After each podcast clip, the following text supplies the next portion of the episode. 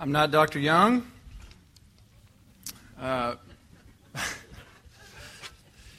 for those of you I haven't met, I'm Chris Luke. I am the minister to young couples, came on staff in June. Uh, delighted to be with you tonight. And uh, our text for tonight is in Luke fourteen. It is a hard word, but it is His word. Um, so follow as I read Luke fourteen, twenty-five through thirty-five.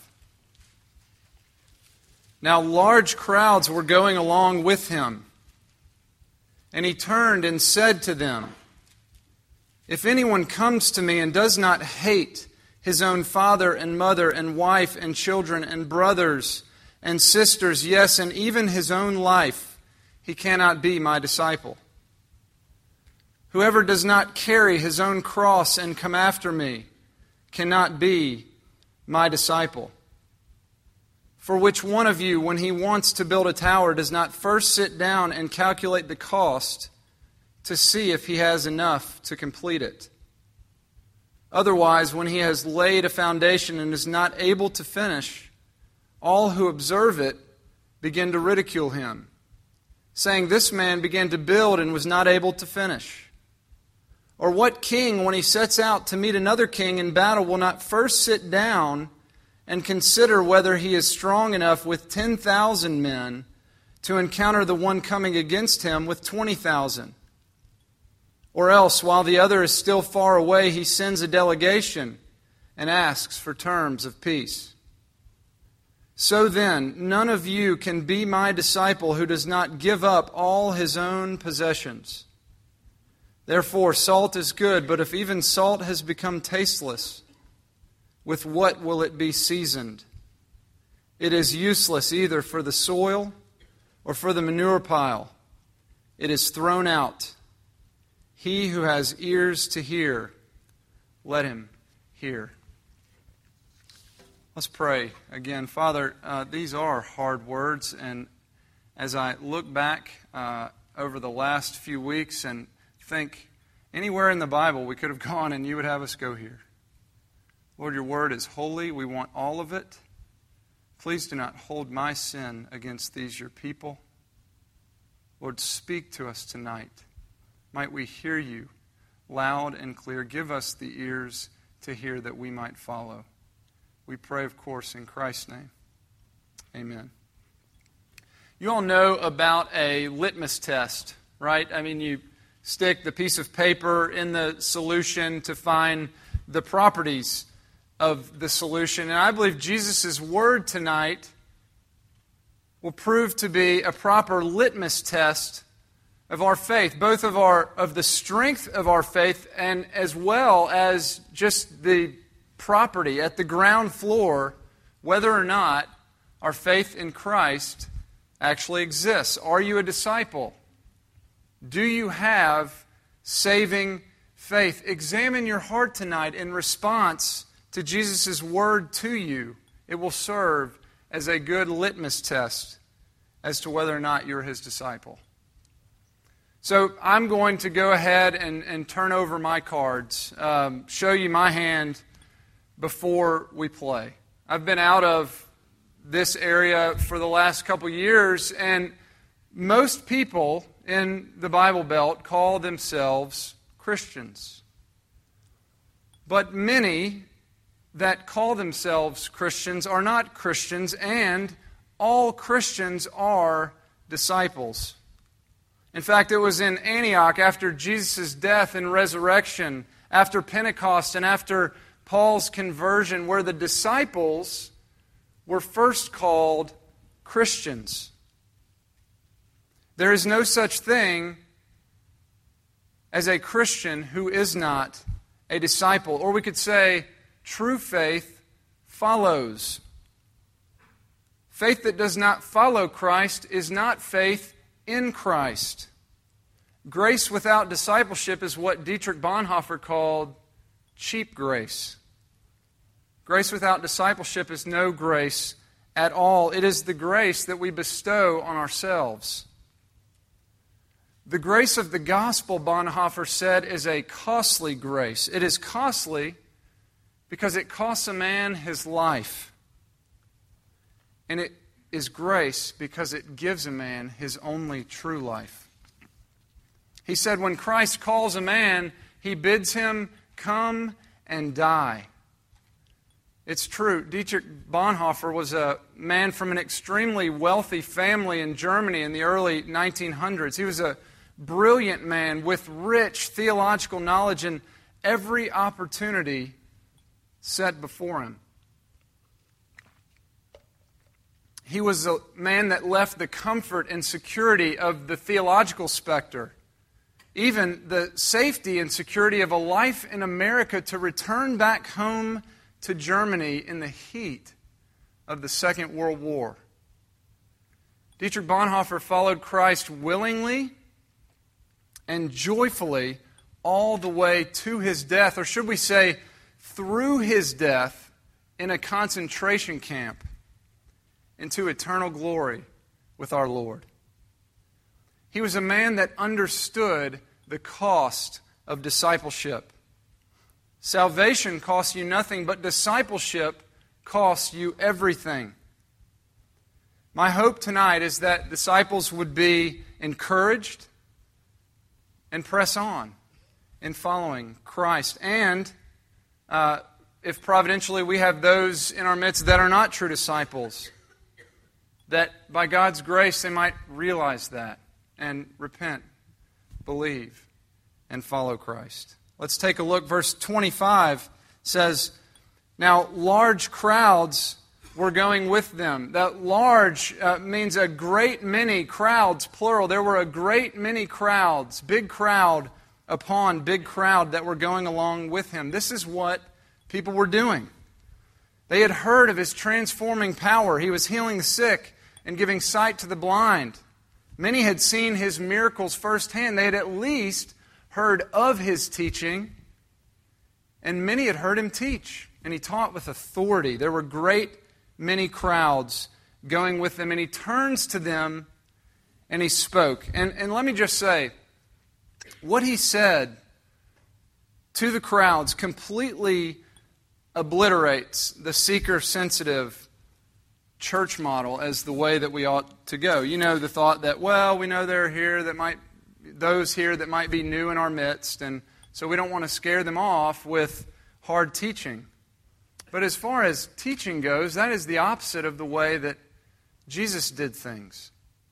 Here the great many crowds gather around. No doubt there are some that are still out of breath because they're running to see what all the fuss is about. They're brand new to the scene, and what Jesus says to these masses of people are some of the hardest words of truth that we will ever hear from his mouth. Now, we don't have a seeker-sensitive church. We get the hard truth from here and from there every week. Thank God. You guys understand what I mean. You know, of course, uh, we want to be sensitive and, and inviting to all people, no matter who you are, no matter where you're from, no matter if you've ever been in a church or not. No matter what you're going through, all are welcome, but we don't ever want to shy away from the whole truth, because only the truth can set us free. However, we too, I believe, can fall victim to an anti-Jesus way, way of thinking about the masses of people. Let me bring it a little closer to home. Here in the Bible Belt, tons of of people go to church. Almost everyone gathers around the things of Jesus at some point. But doesn't our, or don't we tend in our thinking to say, how can we get more people? How can we, you know, get more people on board with what we're doing next? And the, the questions aren't wrong necessarily as how we might tend to answer them. Jesus turns to the masses and he gives them a litmus test of faith. Instead of seeking to increase his following by finding new ways to get more people on board, he's seeking to reduce his following to those who are truly following. Verse twenty-six, what does he say? If anyone comes to me and does not hate his own father and mother and wife and children and brothers and sisters, yes, and even his own life, he cannot be my disciple. What do we make of this word hate? I mean, Jesus would have us love our enemies, right? And I mean, in the most perfect act of love in human history, he died a gruesome death on a cross for his enemies. But he wants us to hate our families?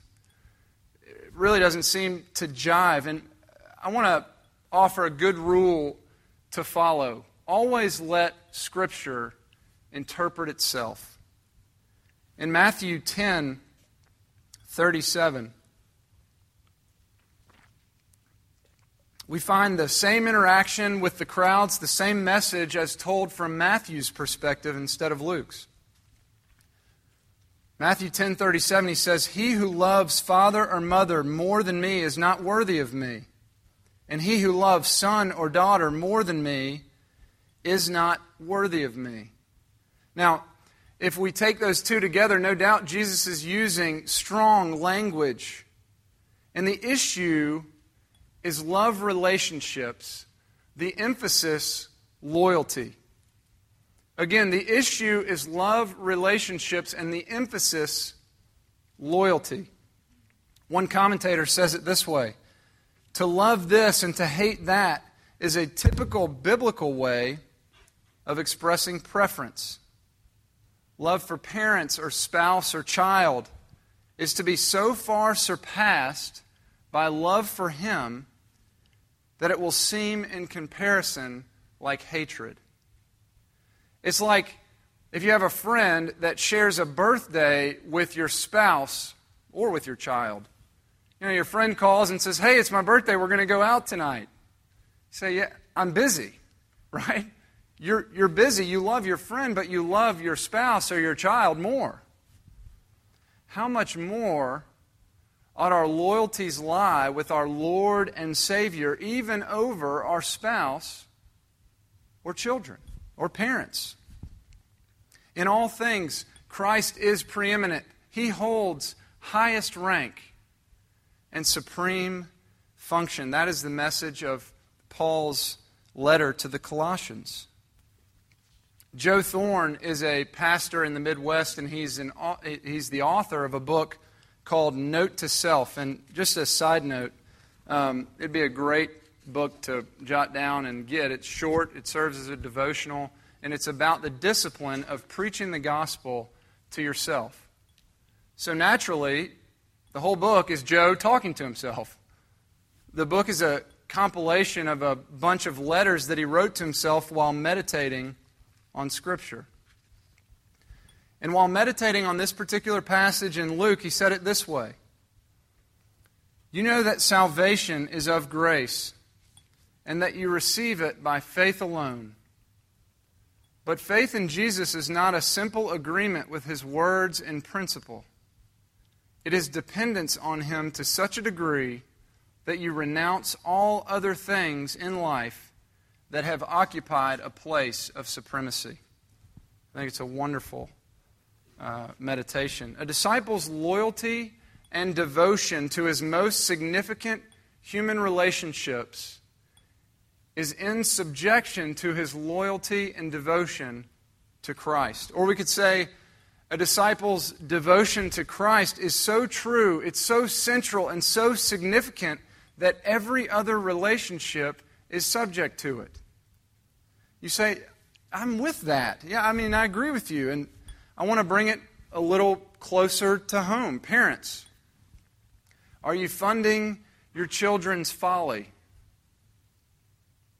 Spouse, are you suppressing a particular conviction that you know you need to share, but you're afraid they'll think you're too radical? A conviction about spending or about serving or about giving your time and money or about funding your children's folly. Are you suppressing a conviction from your Lord because of fear of your family? If so, repent and have that hard conversation and follow Him. A disciple's loyalty and devotion to Christ is so true so central and so significant that every other relationship is subjected to it, even your own life. Verse twenty-seven, whoever does not carry his own cross and come after me cannot be my disciple. I think these words take a uh, serious beating in our world. We we say, and look, I know these are sensitive subjects right now, seriously, but we say the house won't sell. It's my cross to bear. Or you say, you know, Johnny isn't playing on the football team. It's my cross to bear. Or even something as significant as I lost my job. It's my cross to bear. Look, those things are no fun, and I don't want to make light of them. But the scales are so off. When you think about it that way, you miss the weight of what Jesus is saying to you. He's not talking about a circumstantial difficulty. He's talking about a willing, unwavering, lifelong commitment to Him unto death. Now, none of us has ever seen anyone die on a cross, but all of His hearers had. To take your own cross, there is no stronger language. A man walking with a cross on his back is a dead man walking. He was a public spectacle. Laws no longer applied to him. He was mocked and tortured and beaten and spit on and lashed and stripped naked or close to it. Publicly humiliated and then nailed to the wood to die a slow, terrible death. Don't make light of His death on the cross. To take up your own cross and to follow Him is at least talking about a willing, unwavering, lifelong commitment to Christ unto death. And look, we may not suffer like some have, and I don't think this is a prophetic word, but as a Christian in this country, I don't think it's far off. Press on, friends. All who are His will persevere to the end because He will supply the grace necessary to do so. Take up your cross and follow Him. Verses twenty-eight through thirty-two we're going to come back to in just a bit, but verse thirty-three says, so then, none of you can be my disciple who does not give up all his own possessions. Loyalty and devotion, willing, unwavering commitment unto death. In all things, Christ is preeminent, of highest rank and supreme function. Every relationship is in subjection to Him, and so is every possession. It's really simple. Your life is not your own, and neither is your stuff. Even the hardest working rags to riches story among us, everything you have has been given to you. The will to work hard, the health and energy to do it, the right open doors at the right time. Your life is not your own, and Jesus is saying, and that includes your stuff. Christ's disciples give up their possessions, and the E S V puts it this way: any one of you who does not renounce all that he has cannot be my disciple. Again, this one takes a beating in our world. It's usually responded to with a but. But Proverbs talks about being a good steward. And if I just give all my money away, is that being a good steward? I can't personally tell you what the Lord would have you do with your abundance of wealth, but I do know this. You have an abundance of wealth. And it's all a gift. And Jesus is aiming at all of our hearts. At least He is condemning half-heartedness. There is no such thing as a half-hearted disciple. All that you are and everything that you have is to be entrusted to Him. and He has complete freedom to change your entire world. Do I think God is glorified when you're giving ten percent to the church? If in your heart of hearts you have laid everything at His feet and He has led you to give that amount and to steward the other ninety elsewhere, absolutely, and amen. Do I think that God would be glorified if you were giving ninety percent of your income to His work? I know God will be glorified, period. And He will be glorified in your life if you renounce all that you have by recognizing that it is all from Him. Rely on Him to lead you so that you can rest in His sovereign lordship. And that's a good place to start. One of my favorite stories is of uh, Greg and Laura Rogers. And it, many of you know it. They were members here for a while. Their son Sam still goes here. Um, Greg and Laura's marriage was on the rocks. Uh, they were separated. And kind of last gasp, uh, you know, we're going to sell our house in Carville and we're going to move to Binghamton. They did, and their life for the last five years has been spent giving most of their time and much of their money to service that community.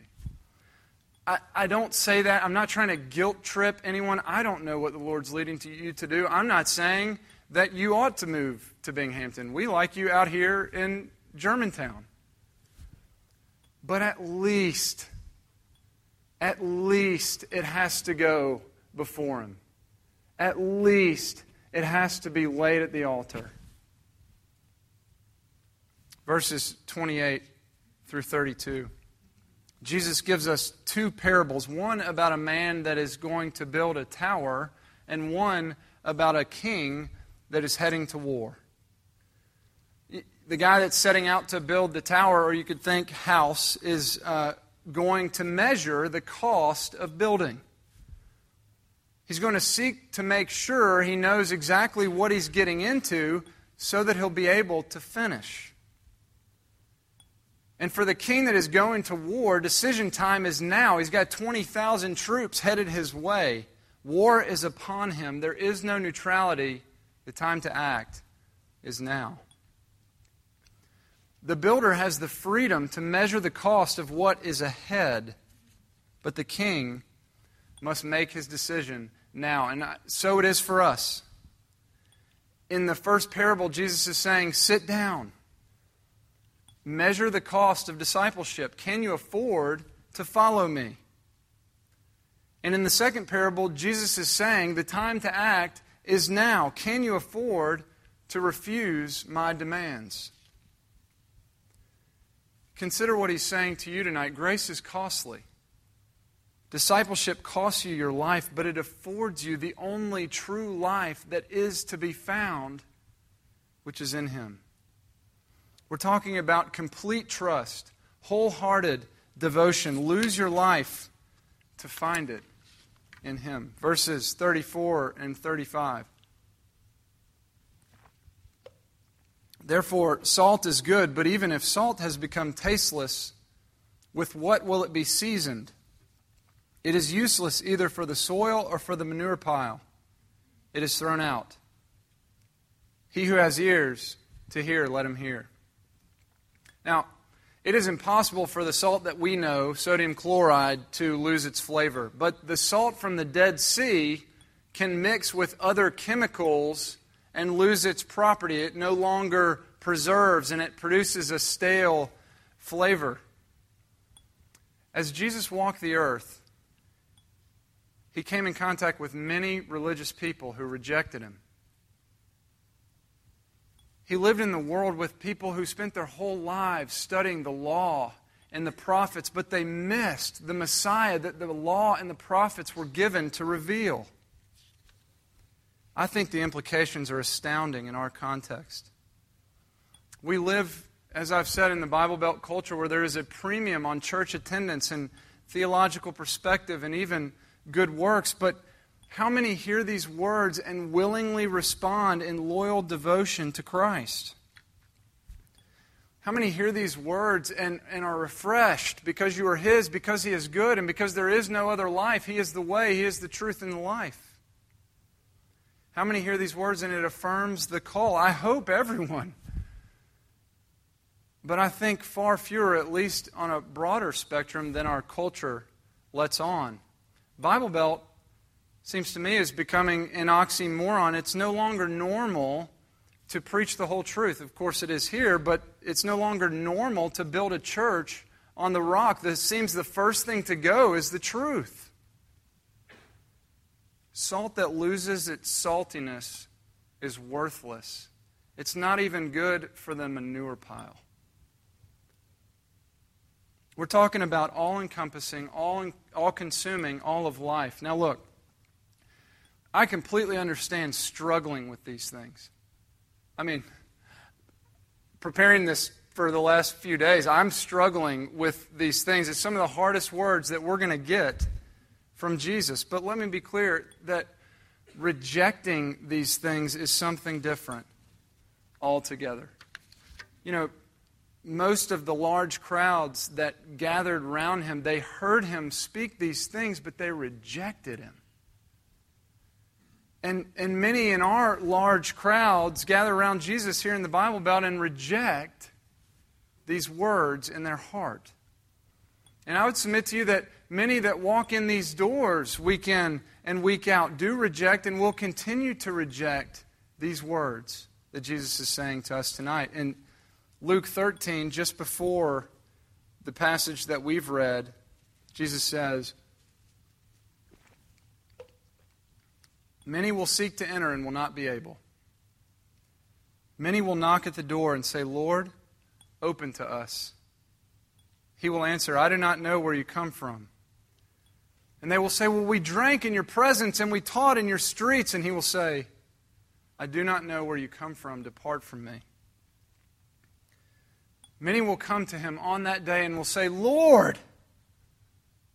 And he will say, 'Depart from me. I never knew you.'" Guys, every believer will struggle with the reality of discipleship, but to reject it is something different altogether. This is at the heart of what it means to be a Christian. All Christians are disciples. Grace without discipleship is cheap grace, which is no grace at all. This is a litmus test for true saving faith. And look, I'm not saying that you're perfect, but I'm saying that you're fixed to him. I'm saying that you, you're convicted and that you desire to lead a life that's following him in faith and repentance. True faith follows. And faith that does not follow Christ is not faith in Christ. Salvation costs you nothing, but discipleship costs you everything. Consider these things. Measure the weight of what is being said and measure whether or not you can afford to dismiss them. Look at the results of the litmus test and here examine your heart in response to God's truth. Are you struggling with the call to discipleship or are you rejecting it altogether? To close, uh, I want to plug Bonhoeffer, which is uh, the biography written by Eric Metaxas. It's about six hundred pages. It's huge, but it is well worth it. Very well done. Um, I also want to plug The Cost of Discipleship uh, by Dietrich Bonhoeffer. But I think uh, this is just the way I did it. And after I read that biography, it's a fascinating, from a historical perspective, theological perspective, it is wonderful.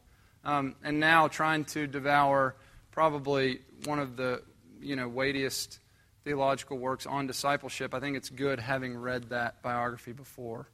Um, but to close, I want to read a passage from The Cost of Discipleship, from a man that walked his talk. He says, "The cross is laid on every Christian. The first Christ suffering which every man must experience is the call to abandon the attachments of the world.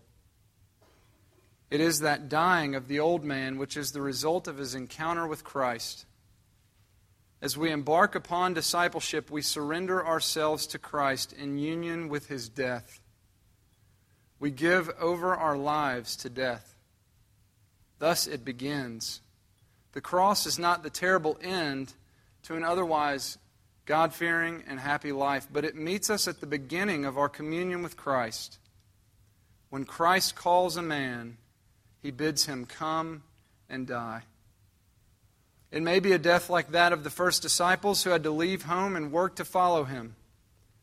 Or it may be a death like Luther's, who had to leave the monastery and go out into the world. But it is the same death every time.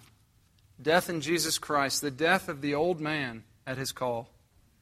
Jesus' summons to the rich young man was calling him to die because only the man who is dead to his own will can follow Christ.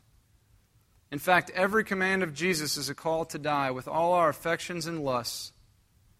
But we do not want to die. And therefore, Jesus Christ and his call are necessarily our death as well as our life. Let's pray.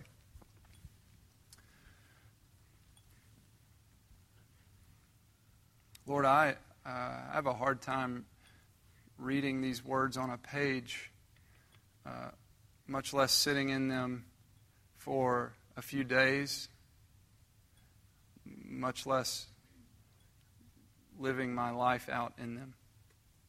But God, you call us, and you are so good. Lord, there is no other life but in you. A life lost to you is a life gained, and so I ask, God, give us the faith. Strengthen our faith that we might follow you. We pray, Lord Jesus, in your name. Amen.